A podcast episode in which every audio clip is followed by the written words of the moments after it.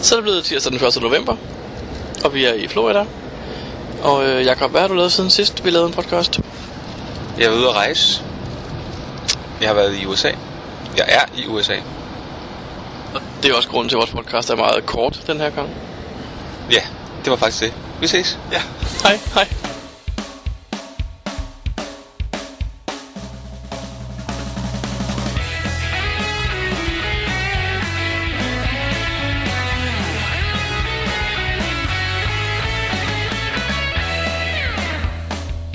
Lytter til GeoPodcast, din kilde for alt om geocaching på dansk. Husk at besøge vores hjemmeside, www.geopodcast.dk for links og andet godt. Husk at du kan kontakte os via Skype, e-mail og Facebook. Vi vil elske at få feedback fra dig. Sidste gang, der havde vi en konkurrence, hvor man skulle gætte, hvilken cache vi var ved. Det var noget med en, en sød flyver et sted i Sverige. Og børnevenlig. Og Og en børnevenlig cache. Det er rigtigt. Det rigtige svar, Brian. Det var jo godisflyget. Godisflyet.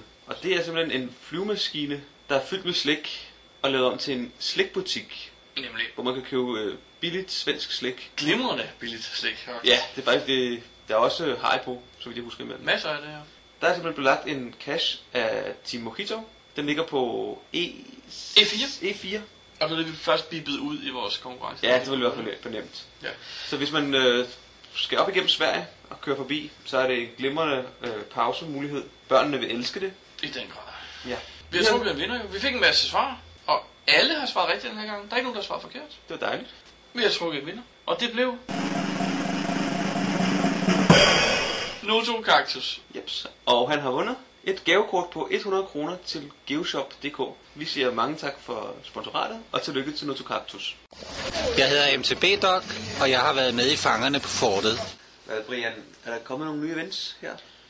Men der er kommet to, jeg lige vil hurtigt nævne. Der er kommet et øh, 11-11-11 event i København. Øh, det hedder faktisk 11-11-11, 11-11-11, 11-11 København K1-1. Det foregår den 11. 11. 2011 kl. 11.11.11, og postnummeret er 1111 København K. Det er Timo Rito, der har lavet det, og GC-nummeret er GC35WZY. Det andet event, der er kommet, vi lige vil nævne også, det er Lad os mødes på Grenen. Det foregår den 6. november. Det er en Skagen Social 2011, som er lavet af Pylle, og GC-nummeret er GC31RBN. Det lyder godt. Hej Morito. Hvad, vi har været ude og finde nogle kasser i weekenden. Hvad vil du fortælle om dem? Var de gode? Jamen, det var en fantastisk fornøjelse. Dejlige folk at være sammen med, og nogle kasser, der var tilstrækkeligt udfordrende, og øh, nogen, der var op og klatre, og nogen, der legede med ræb, og nogen, der bare brugte dum dristighed for at finde deres kasser. Hvad med den der fangende på fortet? Den har over 200 favoritpoint. Er det velfortjent? Altså, når jeg kommer hjem, så har den i hvert fald 201. Så det synes du, det var? Det var, det var helt fortjent. Det var meget skægt, at der var 20 mennesker i, fordelt på fire hold, der var ude og lede efter kassen samtidig. Det var lige i overkanten. Ja, det var faktisk lige over. Jakob, har du et tip til Kazak? Ja, jeg har et lille hurtigt tip til Gesak denne gang. Hvis man kigger på sin Gesak, så nede i højre hjørne er der fire farvede felter med nogle tal i. Det gule felt, det angiver antallet af fundne kasser, der ligger i Gesak. Det hvide, det er ufundne kasser. Det røde er enten disabled eller arkiveret, og den grønne, det er antallet af egne kasser. Hvis man dobbeltklikker på for eksempel det gule felt, så vil øh, det, der bliver vist i Gesak, kun være de fundne kasser. Man laver altså et filter, der kun viser de fundne kasser. På samme måde, hvis man dobbeltklikker på den grønne, så er det kun ens egne kasser, der bliver vist. Det vil sige et lynhurtigt filter til fire muligheder. Super. Godt tip. Jeg er Jesper Hjortdal, også kendt som Janten. Du lytter til Dansk Geopodcast. Jakob, jeg har set, at vi har fået en mail. Er det rigtigt? Ja, det er en lytter, der spørger øh, ind til den tur, vi meget kort omtalte sidst. Den til Sverige? Det er til Sverige, ja. Vi var jo otte personer afsted. Ja, det var Øh, det. Og, øh, og der blev spurgt, hvordan vi arrangerer sådan en tur, hvordan vi altså, arrangerer det hele fra start af og går klar og finder, ja, jeg går ud fra, at der menes det hele, øh, overnatning, transport, øh, hvem vi tager med og sådan noget. Jamen, øh, man kan starte fra en ende af. Ja, så vi, vi starter jo selvfølgelig med at finde ud af, hvor vi vil hen. Ja, typisk så starter det med, at man får en, en idé til en cache eller nogle kasser, vi vil besøge. Noget, der lyder spændende. Ja, man har set på forum eller fået det omtalt af nogle andre. Denne gang, der var det øh, fangerne på fortet. Ja, det var, det var først to kasser, ligesom hovedsageligt den her gang, ikke? Ja, Fangerne fangerne på fortet og Fortress North, som ligger inden for en kilometer fra hinanden. Det er begge to øh, 5 5'ere, og derfor så lød det, så lød det som en spændende tur at prøve at, at finde dem. Ja, En, faktisk var der en tredje kasse, der ville være oplagt at tage i samme forbindelse, den der hedder The Factory, men halvdelen af os, eller fem af os, havde taget den, så vi sprang den over. Men den ville være oplagt jo, hvis man tager sådan en tur. I hvert fald fra København, fordi det ligger på vejen, ja. Ja. Men spørgsmålet går på, hvordan vi arrangerede det. Hvad, hvad gjorde vi egentlig først? Hvad, vi startede vel med at finde ud af, hvem der skulle med. Hvem Ja. der kunne den dag. Ja, vi kender jo nogle, nogle forskellige geokasser, som vi ved er friske på sådan en tur. Så det er bare at spørge, om de har tid og lyst til at tage med og finde en dato, hvor, øh, hvor nogen kan. Og Ja. øh, vi endte med at være ja, otte personer. Ja, vi var faktisk, var vi fem eller seks først, og det var ligesom for, for, for mange eller for få, fordi vi skal jo gerne fylde bilerne op, ikke? Jo. Så, så fem er for mange til en bil, når man så kører 400 km hver vej. Øh, så vi fandt nogle flere heldigvis, der gad. Så vi var otte jo, i to biler. Ja, lige præcis. Og øh, altså, vi, vi gør det jo også på et, en form for budget. Det skal jo ikke koste for meget. Så, så det var også noget med at få fyldt bilerne op, så vi kan dele som benzin og broen, og få fyldt hotelværelserne op, så vi er to på hver værelse. Så det skal helst passe lidt sammen. Hvis vi er fem afsted, så er der jo et eller andet galt med værelserne. Ja, Men hvem var det, vi var afsted med den her gang? vi var afsted med øh, Boost, Team Mojito, altså Simon fra Team Mojito, MTB Doc, Åkvist og øh, Jan og Pia fra PIJA Pia. Det er nemlig, og så selvfølgelig også to. Ja, Og det var jo en sjov tur. Var det lørdag morgen klokken 6, vi startede?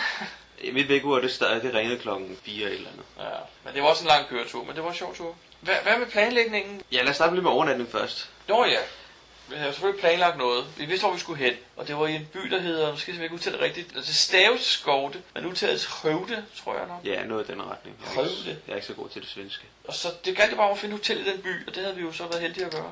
Ja, man kan bruge den hjemmeside, der hedder Hotels Combine. Det er en hjemmeside, der samler øh, forskellige andre hotelhjemmesider, for eksempel hotels.com. Og på den måde, Expedia og Booking.com og så videre, ja. og øh, så øh, taster man, hvor man vil hen, og hvilken periode, og hvor mange værelser man skal bruge, og så kommer den med en lang række forslag og priser, og så er det bare at vælge det, man, man har lyst til. Man Ja. kan også gøre det, at man vælger et øh, vandrehjem, eller hvis man er mere øh, friluftsagtig, kan man jo bare tage et telt med. Der er jo allemandsret i Sverige, så kan man bare slå sit telt op på en, øh, en skov eller en mark eller noget, og så overnatte det fri, så er det helt gratis. Det kunne faktisk være sjovt at prøve. Det har jeg aldrig prøvet, men det lyder egentlig meget sjovt. Ja. Planlagde vi andet, inden vi startede? Ja, man skal jo have styr på, hvilke kasser man skal finde. Og i forhold til de primære kasser, det vil sige de øh, kasser, man har udvalgt sig fra start af, Fortress North og fangerne på fortet, som var vores, vores øh, hovedformål, der gælder det om at øh, læse kassebeskrivelsen ordentligt igennem, læse en masse af de gamle og tidligere logs, se alle mulige billeder, for på den måde at øh, se, hvad der er, der går ud på. Det ville være rigtig ærgerligt at tage hele vejen til øh, de der 450 km op i Sverige, og så finde ud af, at man manglede altså et stykke ræb for at komme op eller ned, eller man manglede en stige for at kunne hente den der ting, der hænger oppe i træet, eller hvad det nu skulle være. Ja. Det er så ærgerligt at gå ned på udstyr på sådan en tur. Hvordan er det egentlig med de her kasser, vi lige var oppe efter? Var det 5 5 begge to? Kan du huske det her? Jeg mener, det begge to var 5 5 Derudover havde vi valgt at tage nogle andre svære kasser. Øh, nogle, hvor man skulle bruge noget rappelling, og noget, hvor man skulle kravle op i noget træ, og nogle master og ting og sager. Så vi havde taget diverse udstyr med. Stiger, geoekstraktor, klatreudstyr, Ekstra ræb. ekstra ræb, masser af gaffatape, øh, fiskeline, ja, Magneter. magnet, ja, alt muligt. Lygter havde vi også med. Det var Masser også af en lygter, UV-lygter havde vi også taget med, hvis det skulle bruges. Jeg hedder Timo Rito, og jeg er på vej hjem fra en fantastisk tur til Sverige, hvor vi har fundet nogle rigtig gode 5-5-kasser. Der er to øh, dele øh, i forberedelsen af kasserne. Den ene, det er de kasser, man vil finde der, hvor man skal, øh, hvor det skal være. Derfor laver man typisk en, en pocket query, en PQ over området, og tager alle de kasser med, man, man synes, man vil, øh, man vil finde. Det kan godt være, at man vil løse nogle mysterier og nogle multier, så tager man også dem med i sin PQ. Og så er nu for at tage, tage, tage nok kasser med. Det er også ærgerligt at løbe tør, eller så lav en ordentlig stor pocket query, og så læg dem over i GPS'en. Kig eventuelt på de svære af dem, og marker dem på en eller anden måde. Eller eventuelt skriv dem ned, hvad for nogle det er, man, man rigtig gerne vil finde. Nogle, der er svære, nogle, der ser spændende ud. Nogle, som man, som man gerne vil finde. Den anden del, det er de kasser, man vil finde på turen derop, hvis man vælger det.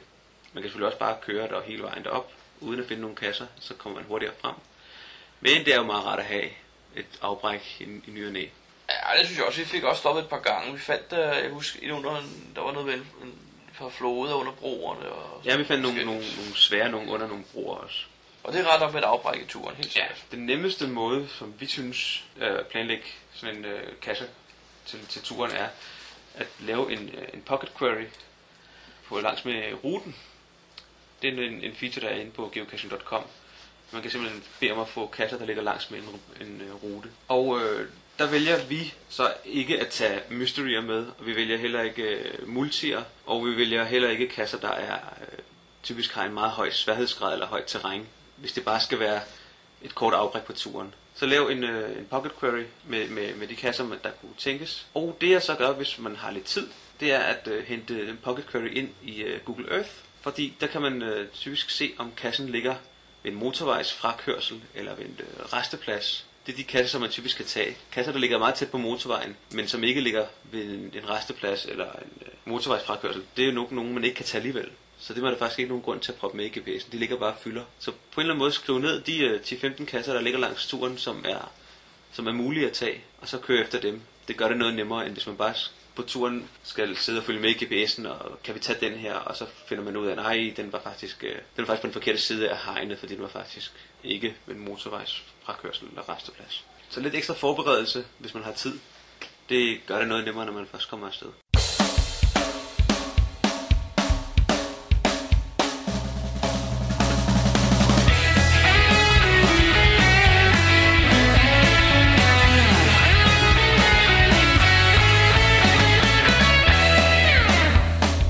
Du lytter til GeoPodcast, din kilde for alt om geocaching på dansk. Husk at besøge vores hjemmeside, www.geopodcast.dk for links og andet godt. Husk at du kan kontakte os via Skype, e-mail og Facebook. Vi vil elske at få feedback fra dig. Det var podcasten for denne gang. Den blev lidt kort, men vi er på ferie, så det var hvad det kunne blive til. Vi ses næste gang.